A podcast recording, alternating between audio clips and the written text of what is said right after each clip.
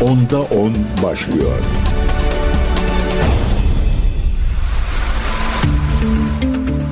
Değerli CGTN Türk takipçileri ben Gökün Göçmen 10'da 10 programına hoş geldiniz. Bugün şöyle bir dünyayı turlayacağız ve ne yazık ki yine gerilimlerden, ihtilaflardan, atılan bombalardan, füzelerden, terör örgütlerinden, yaptırımlardan, karşılıklı atışmalardan bahsedeceğiz. Gündemde neler var? Önce özetler. Pakistan Dışişleri Bakanlığı'ndan yapılan açıklamada İran'ın Sistan Belucistan eyaletinde teröristlerin saklandıkları yere yönelik bir dizi hassas saldırı gerçekleştiği belirtildi. Pakistan'ın bu saldırısının bir gün önce İran'ın e, attığı füzelerden sonra gelmesi dikkat çekiyor. Yani bir anlamda İran'ın Pakistan topraklarını vurmasına karşılık vermiş oldu. Pakistan yönetimi detaylar onda onda olacak.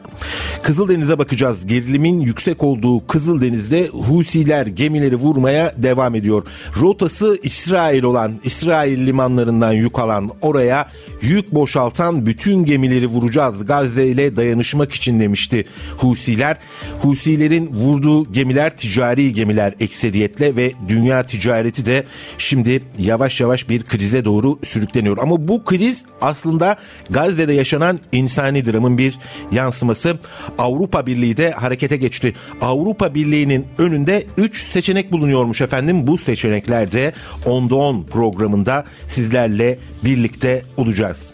Olacak. Amerika Birleşik Devletleri Dışişleri Bakanı Antony Blinken önemli açıklamalarda bulundu. Nerede bulundu? Dünya Ekonomik Forumu kapsamında yaptığı konuşmada dedi ki Orta Doğu bir dönüm noktasında ifadelerini kullandı. Bu dönüm noktası neyi işaret ediyor? Onda onda sizlerle birlikte olacağız. Amerika Birleşik Devletleri'nin açıklamasının ardından yine Davos'ta Dünya Ekonomik Forumu'nda Suudi Arabistan'ın yaptığı açıklamalara geçeceğiz. Suudi Arabistan Dışişleri Bakanı dedi ki İsrail-Filistin ihtilafı çözülürse İsrail'i tanıyabiliriz ifadelerini kullandı. Gerilimin, tansiyonun yüksek olduğu, silahların e, devrede olduğu tek coğrafya Orta Doğu değil. Ukrayna'da kriz hala devam ediyor. Ukrayna e, Devlet Başkanı Volodymyr Zelenski de dedi ki Rusya'nın dondurulan varlıkları Ukrayna'nın yeniden inşası için kullanılsın ifadelerini kullandı. Bugün yine konuğumuz sabit yorumcularımız arasında Mehmet Ali Güller, gazeteci yazar Mehmet Ali Güller'le NATO'nun Çin açıklamasını konuşacağız. Ne demişti NATO Genel Sekreteri Stoltenberg? Biz Asya Pasifik'e doğru genişlemiyoruz. Çin batıya doğru genişliyor ifadelerini kullanmıştı. Son derece tartışmalı, doğruluğu şüpheli olan açıklamalar bunlar. Bakalım gazeteci yazar Mehmet Ali Güller bizlere neler anlatacak? E tabii ki böyle günün arasında soft haberlerimiz de olacak ve şaşırtan haberler de olacak. Örneğin Papa cinsel hazdan bahsetti son konuşmasında. Ortalık birbirine girdi. Bir din adamı neden bu meseleye bu kadar taktı diye Türkiye için aslında e, çok da yabancı olmadığımız konular. E, din insanları daha doğrusu din insanları demeyelim biz bunlara.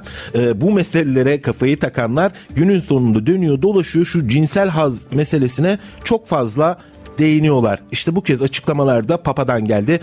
Bu arada efendim tabii Türkiye'de havalar soğuk ama Amerika Birleşik Devletleri'nde Almanya'da soğuk havalar can alıyor. Trafiğin askıya alınmasına neden oluyor. Bu da onda onda olacak. Hadi başlayalım o zaman. Neyle başlıyoruz? Pakistan'ın İran topraklarına dönük saldırısıyla başlıyoruz. Pakistan Dışişleri Bakanlığı'ndan yapılan açıklamada İran'ın Sistan Belucistan eyaletinde teröristlerin saklandıkları yerlere yönelik bir dizi hassas askeri saldırı gerçekleştirdiği belirtilerek istihbaratı dayalı operasyon sırasında çok sayıda teröristin öldürüldüğü aktarıldı. Açıklamada son birkaç yıldır İran ile yürütülen temaslarda İslamabad'ın Tahran yönetimine Pakistan kökenli teröristlerin İran'daki kontrolsüz alanlarda sahip oldukları güvenli sığınaklar ve barınak, barınaklarla ilgili ciddi endişelerini sürekli paylaştığını işaret edildi. Pakistan'ın bu teröristlerin varlığına ve faaliyetlerine ilişkin somut kanıtlar içeren çok sayıda dosyayı İran ile paylaştığına dikkat çekilen açıklamada uluslararası toplumun sorumlu bir üyesi olarak Pakistan'ın üye devletlerin toprak bütünlüğü ve egemenliği de dahil olmak üzere Birleşmiş Milletler Sözleşmesi'nin ilke ve amaçlarını desteklediği vurgulandı. Açıklamada Pakistan'ın uluslararası hukuk çerçevesindeki meşru haklarını kullandığı egemenliği ve toprak bütünlüğüne herhangi bir bahane ya da koşul altında meydan okunmasına asla izin vermeyeceğini belirtti. Yapılan açıklama bu şekildeydi. O halde benim yorumumla devam edelim. Şimdi e, Pakistan İran'ı vurdu ve dedi ki bir süredir İran topraklarında Sistan Belucistan e, meselesiyle ilgili olarak teröristler yer alıyorlar. E, bu terörist noktaları aslında biz İran'la da paylaşmıştık ama e, herhangi bir şekilde adım atılmadığı için biz de operasyon gerçekleştirdik diyor. Benzer şekilde bundan bir gün önce de İran bir açıklama yapmıştı. Ceyşül Adil örgütüne yönelik Pakistan toprakları içerisinde İran'da füzeli bir saldırı gerçekleştirmişti. E, dolayısıyla iki ülke birbirinin egemenliklerini karşılıklı olarak ihlal etmiş oldu. Her ne kadar yapılan açıklamada Pakistan tarafından ve İran tarafından yapılan açıklamada bunun ülkelerin egemenlikleriyle egemenliğiyle ilgili olmadığı söylense de e, karşılıklı misillemelerin yaşandığı ortada. Neden Pakistan bu zamanı bekledi? E, o da işte İran'ın saldırısıyla doğrudan ilişkili. Peki bu iki ülke e, birbirleriyle anladığım kadarıyla çeşitli bilgileri paylaşmışlar. Açıklamalar da o yönde dosyalar alınıp verilmiş. Neden teröre karşı birlikte hareket etmediler? Ortak bir operasyon e, odası kuramazlar mıydı? Bir mekanizma kuramazlar mıydı? İlla birbirlerinin topraklarına e, füze mi ateşlemeleri gerekiyor ya da drone saldırıları mı yapılması gerekiyordu? E zaten bölgede tansiyon yeterince yüksek. E, İsrail'in Filistin halkına dönük e, katliamından bahsediyoruz ve soykırımla suçlanıyor ve yargılanıyor e, İsrail. E, bütün dünyanın e, ilgisi bu noktadayken e, aslında birbirleriyle çözülemeyecek sorunları olmayan e, İran ve Pakistan'ın bir şiddet sarmalına girmeye ihtiyaçları var mıydı? Gerekli miydi? E, bu tür şiddet eylemleri karşılıklı e, bu da önemli ve tartışılması gereken bir nokta. Pakistan'ın bu eyleminin ülkenin ulusal güvenliğini tüm tehditlere karşı koruma ve savunma konusundaki sarsılmaz kararlılığının bir göstergesi olduğu aktarılan açıklamada bu son derece karmaşık operasyonun başarıyla yürütülmesinin Pakistan ordusunun profesyonelliğinin de bir kanıtı olduğu vurgulanmış efendim.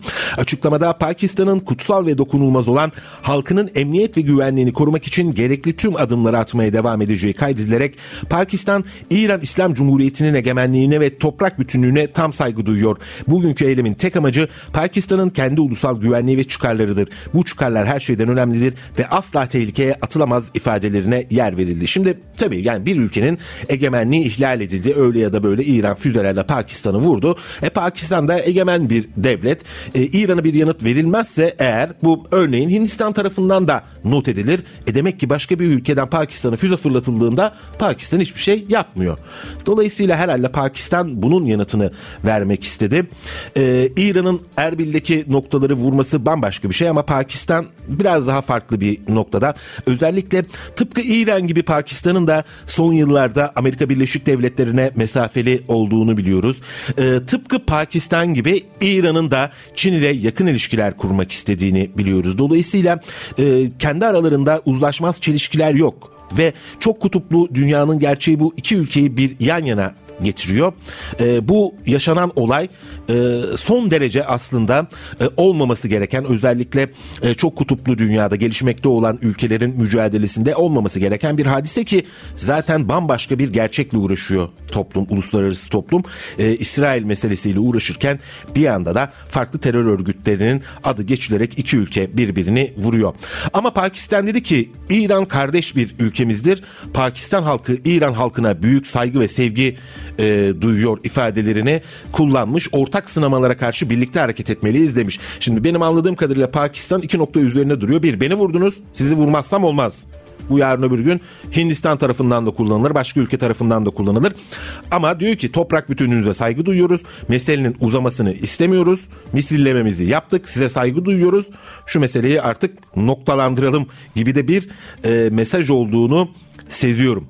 İran'ın yarı resmi teslim haber ajansına geçelim. Bakalım onlar ne demiş. Dün Ceşül Adil örgütünün Pakistan'daki kamplarına füze ve insansız hava araçlarıyla saldırı yaptıklarını duyurmuştu. Pakistan Dışişleri Bakanlığı İran'ın 16 Ocak sınırın 16 e, Ocak'ta sınırındaki Belucistan eyaletinin Panjur bölgesine hava saldırısı düzenlediğini ve saldırıda iki çocuğun hayatını kaybettiğini, üç kız çocuğunun yaralandığını açıklamıştı. Tahran Büyükelçisini geri çağırma kararı alan Pakistan halen İran'ı ziyaret eden İran'ın İslamabad Büyükelçisinin de bir süre geri dönmeyeceğini Tahran'a bildirmişti. Yani kendi Büyükelçisini çekerken diyor ki siz de Büyükelçinizi geri buraya yollamazsanız iyi olur deniyor.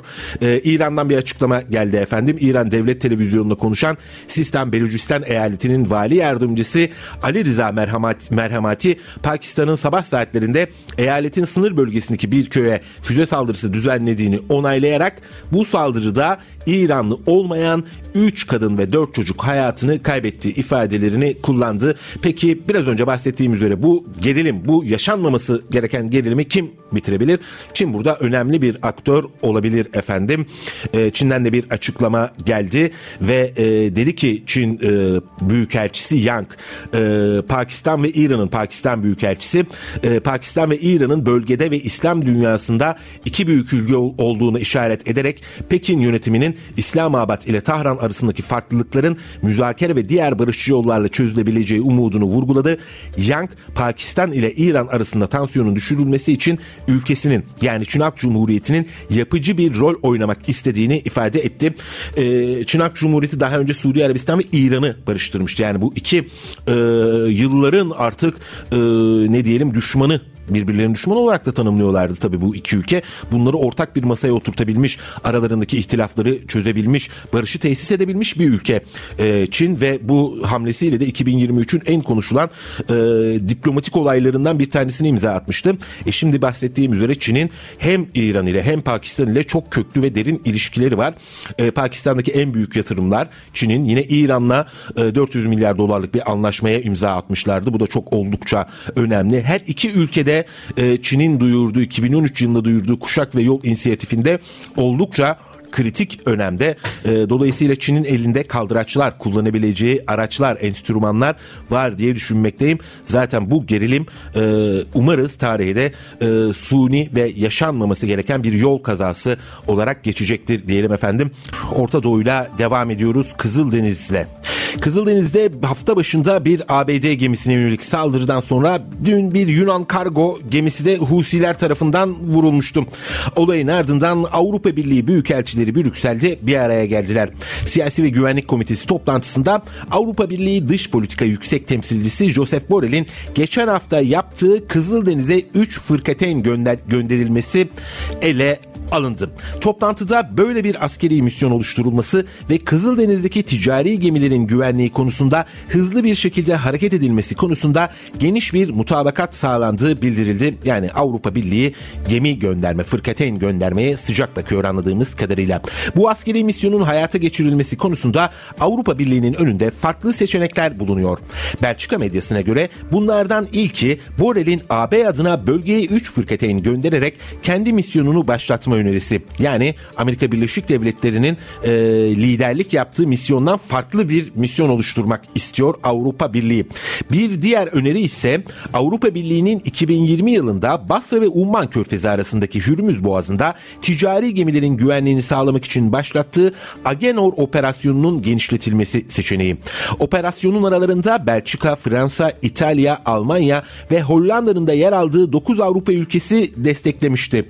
Üzerine durulan Üçüncü seçenek ise bölgedeki Fransız güçlerine katılmak. Fransa'nın ismi çokça geçiyor. Macron'dan bir açıklama var. Onu sizlere aktaracağım. Geçen ay AB'nin Husi saldırılarına karşı önlem arayışı tartışmaları sırasında Fransa kendi görev gücü konusunda ısrar etmişti.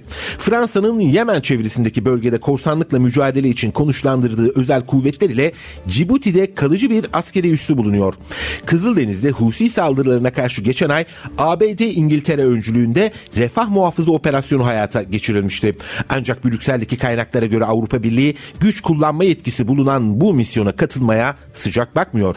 Hollanda medyasına göre de başta İspanya olmak üzere bazı Avrupa Birliği üyeleri Amerika Birleşik Devletleri ve İngiltere'nin Yemen'de gerçekleştirdiği saldırılara dahil olmak istemiyor. AB büyükelçilerinin 17 Şubat'taki AB Dışişleri Bakanları, Bakanları toplantısı öncesinde Kızıldeniz'de görev yapacak askeri misyon planına karşı çıktıkları belirtilmişti. Avrupa Birliği gemilerinin hangi koşullarda görev yapacağına karar verilmesinin ardından askeri uzmanlar görev bölgesi gönderilecek fırkateyn ve askeri personel konusunda gerekli planlama yapılacak efendim. O halde Avrupa Birliği'nin önündeki seçenek ne? Üç seçenek bir şöyle özetleyelim. İlk seçenek Avrupa Birliği ayrı bir misyon kuracak. Tekrar bir misyon tesis edecek ve ülkeler buraya katılacak. İkinci seçenek zaten hali hazırda Hürmüz Boğazı'nda bir Agenor operasyonu var Avrupa Birliği'nin Hürmüz Boğazı'ndaki gemileri güvence altına almak için. Deniyor ki Avrupa Birliği'nin kimi üyeleri tarafından biz bu Agenor operasyonunu genişletelim ve içerisine Kızıldeniz'de alsın deniyor. Üçüncü bir seçenek ise bölgede güçlü bir varlığı olan Fransa'yı desteklemek. Fransa demişken bir açıklamada devlet başkanı Macron'dan, Cumhurbaşkanı Macron'dan geldi. İsrail'in Gazze'ye saldırıları sonrası Kızıldeniz'de yükselen tansiyon ilişkin değerlendirmelerde bulundu Macron. Washington yönetimi geçen hafta ABD öncülüğündeki uluslararası koalisyonun Yemen'e yönelik ilk saldırılarını duyurduğu açıklamada koalisyonda yer alan ona yakın ona yakın ülkenin ismini sıralamıştı. Bir gazetecinin Fransa'nın neden bu listede yer almadığı konusuna ilişkin Cumhurbaşkanı Macron bölgesel gerilimi tırmandırmaktan kaçındıkları için Kızıldeniz'deki uluslararası koalisyona katılmadıklarını ifade etti. E, Amerika Birleşik Devletleri'nin bu refah muhafızları operasyonu var işte oraya katılmadı Fransa. Çünkü diyor ki e, Macron bu bölgesel gerilimi yükseltecek ama diğer taraftan da bir Avrupa Birliği'nin lideri gibi adeta ayrı bir misyonun önderliğini almak istiyor olabilir. Macron hırslı bir liderdir efendim.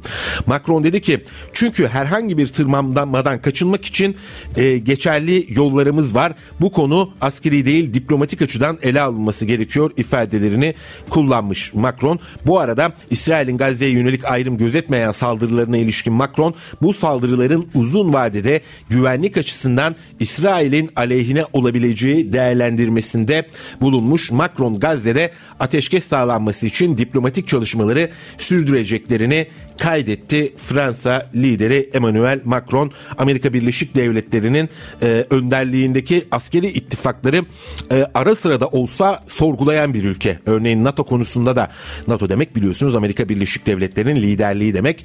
E, geçtiğimiz yıllarda Macron e, NATO'nun beyin ölümünü ilan etmişti.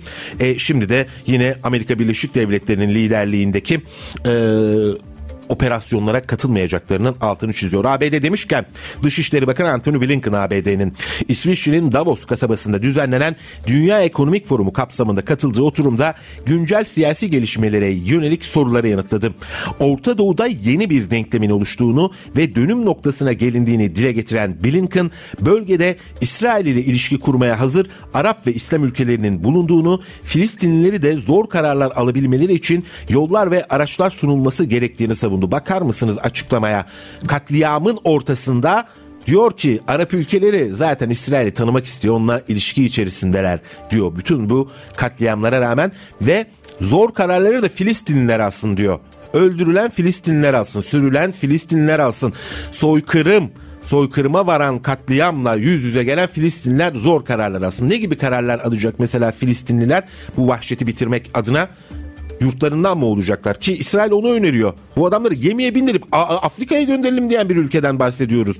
Ama Amerika Birleşik Devletleri'ne göre e, İsrail ile Arap ülkeleri ilişki kuracaklar. Onu tanıyacaklar. iyi ilişkiler içinde olacaklar. E, kalansa Filistinlilere ölüm, tehcir ve açlık olacak efendim. Blinken Filistin halkının isteklerini gerçekten yerine getirebilme kabiliyetini en üst düzeye çıkaran bir yönetime ihtiyaç duyduğunu, bu yönetimin İsrail'in de desteğiyle faaliyet gösterebilmesi gerektiğini öne sürdü. Yani İsrail ne olacak? Valisi mi olacak Filistin'in? Bağımsız bir Filistin devleti olmayacak ama İsrail'in beğendiği yöneticiler gidecek bir adeta sömürge valisi gibi zannediyorum Filistin'i yönetecekler. İsrail'in Gazze'ye yönelik saldırıları konusunda Blinken benim için bence birçoğumuz için Gazze'de her gün gördüklerimiz iç burkucu. Masum erkekler, kadınlar ve çocukların yaşadığı acılar yüreğimi parçalıyor ifadesini kullandı. Ee, buna da biz ne diyoruz? Çok güzel bizim bir bunun için deyimimiz lafımız var. Timsah gözyaşları diyoruz. Bugün New York Times'ta bir haber okudum. Diyor ki 24 bin kişi hayatını kaybetti. Amerikalı istihbarat kaynakları. Bunların büyük çoğunluğu kadınlar, çocuklar ve masum erkekler. Ve haberin devamında diyor ki ABD istihbarat kaynakları Hamas'ın önemli hiçbir yetkilisi öldürülemedi ve yakalanamadı. Olan kim oldu? 24 bin kişi öldürüyorsunuz. Hamas'ın önemli isimleri hala hayattalar. Hala e, operasyonlarına devam edebiliyorlar. Bunun iki tane anlamı var. Bir, İsrail ordusu son derece başarısız bir operasyon gerçekleştirdi. Saldırı gerçekleştirdi. İkincisi İsrail'in derdi Hamas falan değil. İsrail'in derdi kitlesel kıyım. Hani e, savunma bakanının sözleri var. Bunlar insan değil diyor Filistinliler için. Bu nedir? Intention yani e, Uluslararası Ceza Mahkemesi'nde e, bir soykırım eğilimi olarak söylenir. Bir hissiyat. Yani e, karşı tarafı insan olarak görmeme. Bakın bütün soykırımlar böyle başlar.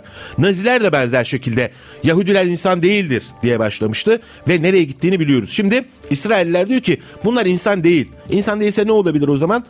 Öldürülebilir. Değil mi? Yani bir, bir sanki ha, ha, haşere gibi davranıyor affedersiniz. Böyle söylerseniz işte e, tarihe not düşülür. E, ama Amerika Birleşik Devletleri Dışişleri Bakanı Antony Blinken aslında kendi kirli yol haritalarında dünyaya duyurdu. Diyor ki hiçbir şey olmayacak. Arap ülkeleri de İsrail'i tanıyacak. Zor kararları da Filistinliler alacak ifadelerini kullanıyor. Şöyle bir kısa araya gidelim. Sonrasında NATO'nun Çin açıklamasıyla gazeteci yazar Mehmet Ali Güller bizimle olacak. E, yorumlayacağız son gelişmeleri. Burası CGTN Türk Radyo.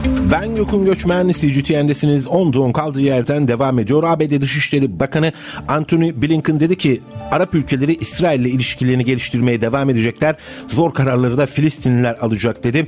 Şimdi Suudi Bakan, Suudi e, Dışişleri Bakanı, Suudi Arabistan Dışişleri Bakanı da dedi ki ancak bağımsız bir Filistin devleti kurulursa İsrail ile temaslarımıza devam edebiliriz ifadelerini kullandı. Bunu da belirtmiş olalım ve şöyle biraz Asya'ya bakalım. Asya'yı ilgilendiren bir konuya bakalım. Dedi ki NATO Genel Sekreteri Jens Stoltenberg NATO Çin'e yaklaşmıyor. Çin batıya yaklaşıyor ifadelerini kullandı. Son derece garip bir açıklama. Bu açıklama ne anlama geliyor? Gazeteci yazar Mehmet Ali Güller'le konuşacağız. Sayın Güller hoş geldiniz. Hoş bulduk. İyi yayınlar diliyorum. Teşekkür ederim. NATO Genel Sekreteri Jens Stoltenberg dedi ki NATO Çin'e yaklaşmıyor. Çin bize doğru geliyor ifadelerini kullandı. Nasıl değerlendirirsiniz bu cümleyi? Evet tabii e, bunu e, herhangi sıradan bir insan söylese e, güler geçerdik ama evet. tabii söyleyen NATO Genel Sekreteri üstelik bu sözleri söylediği adres de Davos Forumu dolayısıyla ciddi almamız gerekecek. Tabii ciddi alırsak da şu değerlendirmeleri yapmamız gerekecek. Bir kere baştan söyleyelim tamamen yalan, ters tersi doğru olan amuda kalkmış bir tez bu diyebiliriz. Hmm. E, niye dersek bir kere NATO ile Çin'i e, yaklaşma konusunda birbirleriyle kıyaslamak e, zaten e, normal değil. Çünkü NATO bir askeri örgüt. Çin ise bir ülke. Doğrudan Jens Stoltenberg'in verdiği örnek şu. Yani Çin diyor Afrika'ya yaklaştı örneğin. E, şimdi Çin'in Afrika'ya bir ülke olarak yaklaşıp o ülkelerle ticari ilişkiler kurmasıyla NATO'nun askeri varlığıyla e, herhangi bir ülkenin sınırlarına yaklaşması aynı şey olabilir mi? Şey. Yani bunlar e, iki farklı konu. Bunların birbirleriyle kıyaslanması e, teknik olarak mümkün değil. Ha bunu kıyaslayacaksak nasıl kıyaslayabiliriz? Ancak şöyle kıyaslayabiliriz. NATO ülkelerinin Çin'e yakın denizlerde, Çin'e karasularına yakın bölgelerde savaş gemisi var mı? Üsleri var mı? Tersinden peki Çin'in Amerika'ya örneğin e, yakın Amerikan e, karasularının dibinde savaş gemileri var mı? Kıyas budur. Yani burada e, ticaret yapan bir ülkenin yaklaşımı üzerinden o buraya yaklaşıyor demek e, e eşyanın e, tabiatına aykırı. Öyle olursa zaten bütün dünya birbirine yaklaşmış olur. Yani dünyadaki en e, zayıf ekonomili ülkenin bile e, başka ülkelerle ticari ilişkileri var. Buna yaklaştı denilebilir mi? Bu tamamen e, saçmalık yani bir kere bunun altını çizelim. Peki gerçek ne? Yani NATO Genel Sekreteri böyle diyor ama gerçek ne? politikası ne? Evet ve bu gerçeği e, niye örtmeye çalışarak bu e, sözleri söylüyorlar? Şimdi gerçek şu. Amerika açısından NATO'yu Asya'ya genişletmek stratejik bir hedef. Amerika bunu zaten e, hem kendi ulusal e, belgelerine hem de patronu olduğu NATO belgelerine koymaya başladı. Kendi belgelerinde önce var. Nasıl var? Ulusal strateji belgelerinde zaten Çin'i çevrelemek diye formüle etmiş bunu. Hı hı. Ha bunu NATO belgesine nasıl koydu? E, son iki NATO belgesinde biliyorsunuz çok açıkça Çin e, mücadele edilmesi gereken baş rakip diye evet. e, ifade edilmiş oldu. Şimdi birinci yanı bu. Peki uygulamada ne oluyor? E, uygulamada şu var. Bakın dün e, önceki günü affedersiniz Tayvan'ı konuştuk. Yani Tayvan boğazında Amerikan savaş gemileri var. Yani Çin'in e, Mex şeyde e, Florida'da e, Florida körfezinin hemen yanı başında savaş gemileri yok. Ama Amerika'nın Çin'in hemen karasularının yanında savaş gemileri var. Amerika'nın Çin'in hemen e, doğusunda e, Japonya'da ve Güney Kore'de e, 60 bine yakın toplam askeri gücü var. Şimdi Amerika zaten bölgede. Yetiyor mu? Yetmiyor Amerika için. Ne yapıyor?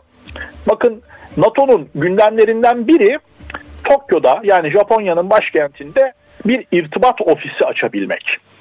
Biliyorsunuz bu en son e, Vilnius zirvesinde de gündem oldu. Fakat Fransa engelledi. Siz demin az önce haberinizde de söylediniz Fransa Kızıldeniz'e evet, katılmayacak evet, evet. diye. Fransa'nın genel bir Amerika'nın bu yayılmacı, genişlemeci politikalarına karşı bir tutumu da var. Evet. E, işte Fransa'nın o tutumu nedeniyle son dakikada irtibat ofisi e, kurulamadı. Yoksa şey itiraz Macron, etmese... Bunun, bunun, bunun iyi bir fikir olduğunu düşünmüyorum. NATO'nun Asya Pasifik'te bulunmasının ifadesini kullanmıştı Macron. Kesinlikle. E, yani son dakikada itiraz etmeseler şimdi NATO'nun e, Japonya'nın başkentinde bir irtibat ofisi vardı. Peki Japonya'nın e, başkentinde NATO'nun irtibat ofisinin olması ne anlama geliyor? E tabii ki NATO'nun Asya Pasifik'e e, genişlemesi anlamına, ilerlemesi anlamına geliyor ki Stoltenberg'i yalanlamış bir olgu bu. Ha şimdi diğer yandan e, tersine bakın son 3 yıldır e, Japonya'nın ve Güney Kore'nin liderleri e, NATO ülkeleri üyesi olmadığı halde liderler zirvesine katılabiliyor. Özel olarak onları liderler zirvesine kattılar. Şimdi bunlar anlamlı değil mi? Neden Japonya ve Güney Kore yani Amerika'nın askeri varlık bulundurduğu bu ülkelerin liderleri neden NATO liderler zirvesine e, katılıyor? Davet ediliyor. E bunun NATO'nun Asya Pasifik'e genişletilmesi stratejisiyle Amerika'nın e, doğrudan ilgisi var. Şimdi üçüncü konuya gelelim. Mesele sadece bunlar mı? Hayır. Bir de zaten küçük NATO anlamına gelen bir takım ittifaklar kuruyor Amerika evet. bölgede. Bunlardan Şimdi büyütmeye en... de çalışıyor Yeni Zelanda'yla Kuada. Tabii tabii. Bunlardan en önemlisi şu anda AUKUS. Hı hı. Niye AUKUS?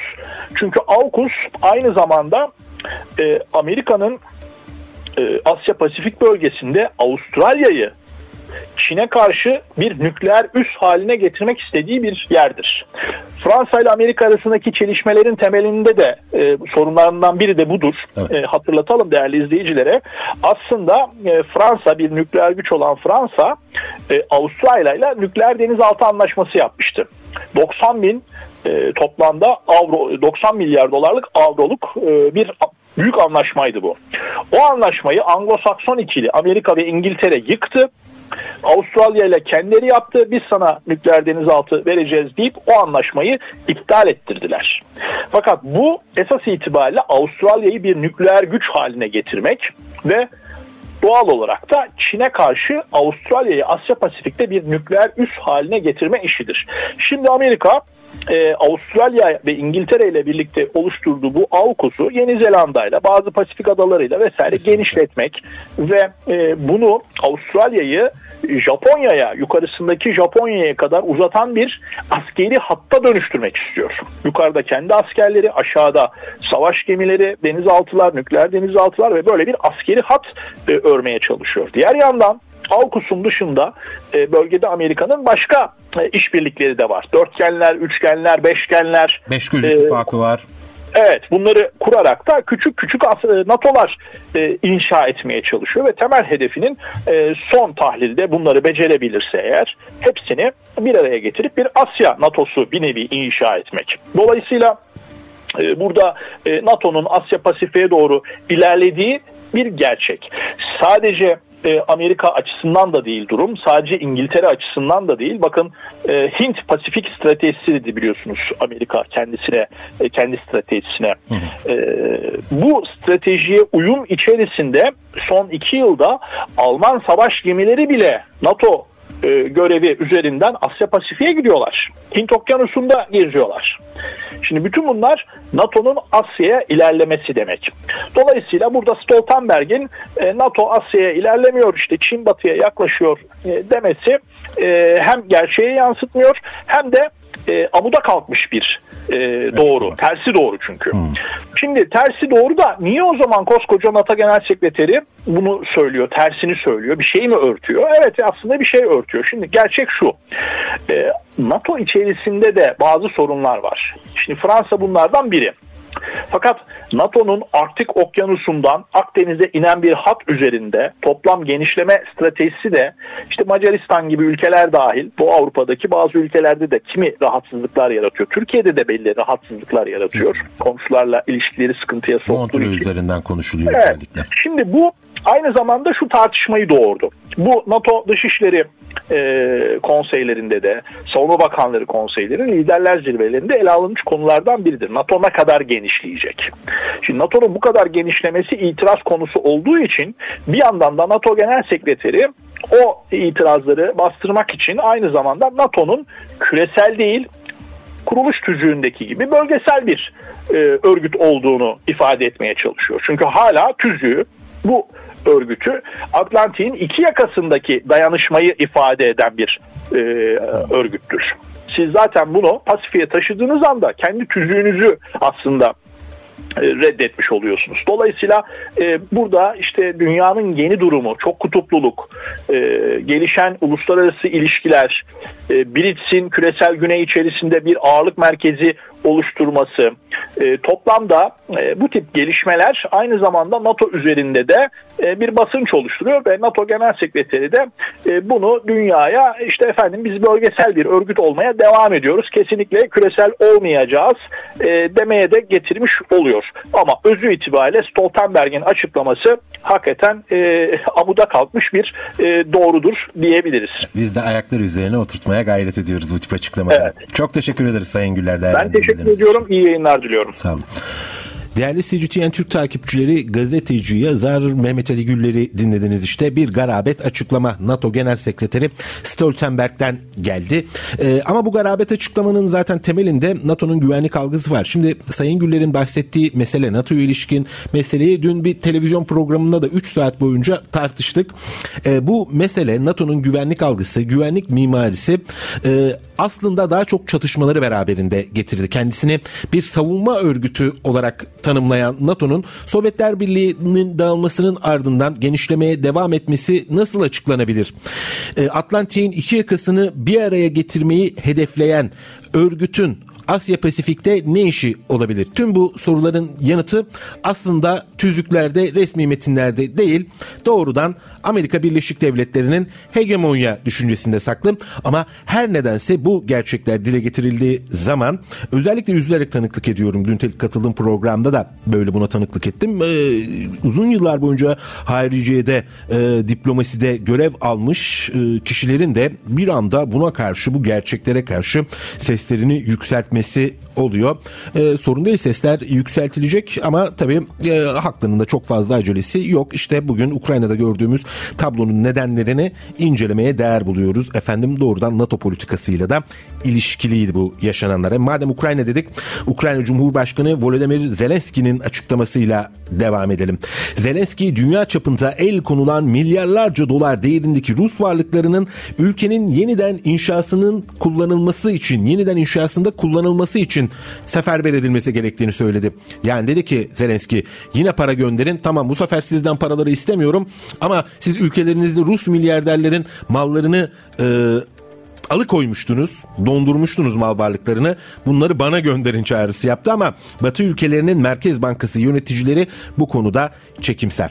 G7 ülkeleri 2020'de el konulan bu varlıkların yalnızca faizinin veya değer artışının Ukrayna'ya ayrılması gerektiğini söylüyormuş.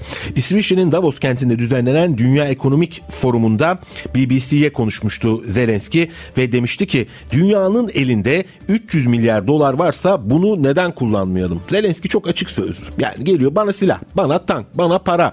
Ee, tamam Avrupa Birliği destekledi, Amerika Birleşik Devletleri destekledi ama artık e, yavaş yavaş da fısıltı halinde de olsa kulaktan kulağa da olsa bu çatışmalar nereye kadar devam edecek? Ne kadar destekleyebiliriz? Bakın Almanya'dan size örnek vereyim. Almanya'da çiftçiler ayaklandılar.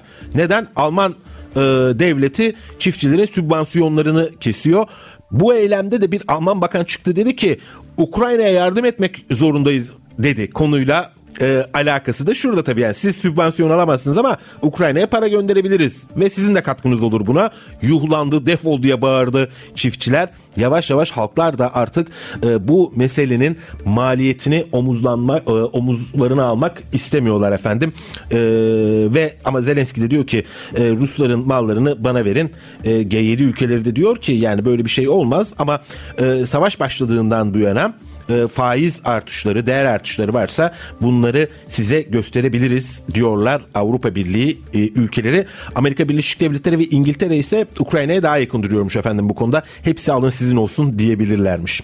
Geçelim şöyle diğer haberlerimize yavaş yavaş programımızın sonuna doğru gelirken soğuk hava haberleriyle devam edeceğiz. Kar haberleriyle devam edeceğiz. Amerika Birleşik Devletleri'nin çeşitli bölgelerindeki 6 eyaleti etkisi altına alan aralıksız kar yağışı ve soğuk hava dalgası nedeniyle 12 Ocak'tan bu yana Tennessee, New York, Arkansas, Kansas, Mississippi eyaletlerinde hayatını kaybedenlerin sayısı 21'e yükselmiş durumda.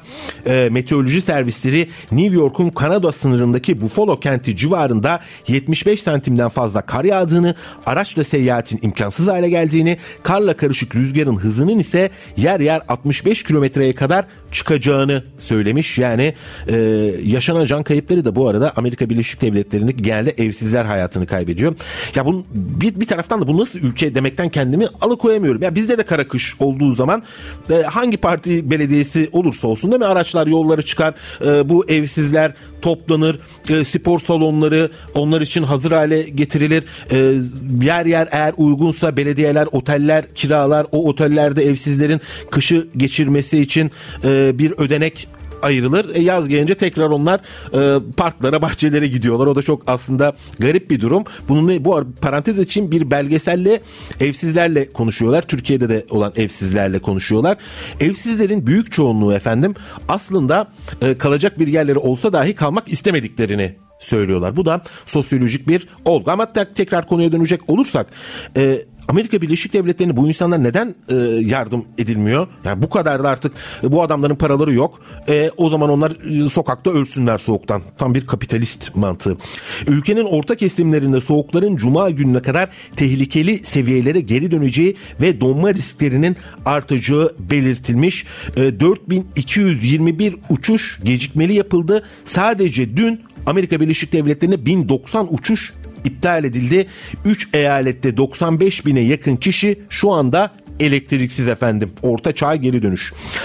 Almanya'da Almanya'da soğuk havadan muzdarip ama bu kadar dramatik bir tablo ortaya çıkmadı. Alman Meteoroloji Dairesi öğle saatlerinden itibaren özellikle ülkenin orta ve güneyinde yoğun kar yağışı ve aşırı buzlanma beklenildiğini açıkladı. Ee, Baden-Württemberg, Bavyera, e, Saarland, Hessen'in büyük bir kısmı ve Kuzeyren Vestel, e, eyaletlerinin bir bölümü için soğuk şiddetli kar yağışı aşırı buzlanmaya karşı uyarıda bulunuldu. Yollarda da buzlanma meydana gelmiş. E, zemin kayganlaşmış. Dolayısıyla e, Almanya'da kanallar sürekli olarak e, şoförleri uyarıyorlar. Aman efendim dikkat edin diye. Bütün bu noktaya nasıl geldik peki? Yine iklim değişikliği. Gökün Göçmen'de sürekli iklim değişikliğinden bahsediyor diyeceksiniz ama bakın araştırmalar var. New York Times gazetesinin haberine göre NASA'nın Jet İtki Laboratuvarı çalışanı ve araştırmacı Chad Green ve ekibi 85'ten 2022'ye kadar çekilen uydu görüntülerine dayanarak bir harita hazırladı. Haritada Grönland'ın neredeyse tamamını kapsayan 200 binden fazla buzul görüntüsü bir araya getirildi. Bunları inceleyen araştırmacılar Grönland'in saatte 30 milyon ton buz kaybettiğini belirledi. Veriler Grönland'in tahmin edilenden %20'sinin eridiğini gösteriyor. Yani 85 yılından 2022'ye kadar buzullar Grönland'daki buzullar %20 oranında yok oldular efendim. İşte bu da iklim değişikliğinin bir başka göstergesi. Yani e, daha da ne açıklanabilir? Bazı insanlar diyor ki ya yok öyle bir şey bunlar yalan. Aynı insanlar salgın da yalan diyorlardı, aşı da yalan diyorlardı. E şimdi e, 85'ten 22'ye kadar çekilen uydu görüntüleri yayınlanmış. Gerçekten de %20 oranında e, buzullar erimişler. Araştırmacılar eriyen buzulların yol açtığı ilave tatlı su kaynaklarının okyanus akıntılarının çökmesini hızlandırabileceğini belirtmiş. Söz konusu erimelerle deniz seviyesinden yaklaşık 13 milimetre yükselme olduğu aktarılmış. Okyanuslara akınca seviye de yükseliyor. Araştırmaya dahil edilen 200'den fazla buzuldan sadece bir tanesinin 85'ten bu yana büyüdüğü tespit ediliyor. Bu araştırmalar efendim Nature dergisinde, ünlü bilim dergisinde Nature'da yayımlanmış. Günün en fantastik haberlerinden birisiyle kapatalım mı? Katoliklerin ruhani lideri Papa Francesco cinsel hazzı tanrıdan armağan diye nitelemiş. Katoliklerin dini lideri Papa'nın gündeminde cinsellik ve haz var efendim. Ruhban sınıfına cinsel ilişkiden uzak durma zorunluluğunu uygulayan Katolik kilisenin lideri bu açıklamayı çarşamba günleri halkla buluştuğu genel kabul töreninde yaptı. Şehvet konusunda bir konuşma yapan Papa Hristiyanlıkta cinsel içgüdünün kınanmadığını vurguladı ve Tanrı'nın bir armağanı olarak cinsel zevk vardır ifadelerini kullandı ama Katoliklerde Katolik Kilisesi kendi çalışanlarına diyor ki cinsellikten uzak durun diyor. Ama katılanlara genel kabul töreninde demiş ki bu bize bir armağandır armağan ifadelerini kullanmış. Demiş ki sevmek, karşıdakine saygı e, duymak, onu mutlu etmeye çalışmak, duygularla empati kurmak, bize ait olmayan bir bedeni, bir psikolojiyi ve bir ruhu tanımaya kendimizi açmaktır demiş Papa. Bu tür sevginin çok güzel olduğunu ve şevhetin ise bunların karşıtı olduğunu söylemiş. Yani haz alalım tamam ama şehvet olmasın ifadelerini kullanmış. Çünkü demiş ki şevhet hızla avlar, çalar, tüketir. Karşısındakini değil yalnızca kendi ihtiyaçlarına ve zevkine kulak vermek ister ifadelerini kullanmış Katoliklerin ruhani lideri. Bakar mısınız adamın gündemine yani cinsellik var, haz var. Haz duyun bu güzel bir şey diyor ama şehvet duymayan çok tutkulu bu kadar parçalarsanız diyor kendinizi hemen tüketirsiniz diyor. Sizi de adım adım e, bu diyor e, sevgisiz aşksız bırakır demiş e, böyle de günün fantastik açıklaması. Sevgili CGTN Türk takipçileri ben Gökün Göçmen saatlerimiz 10.55 bunun anlamı açık Gökün Göçmen'le 10 sonuna geliyoruz. Ancak saatlerimiz yarın onu gösterdiğinde ben yine CGTN İstanbul stüdyolarında bu mikrofonun karşısında olacağım. Sizleri de beklerim efendim. Onda 10 sona erdi.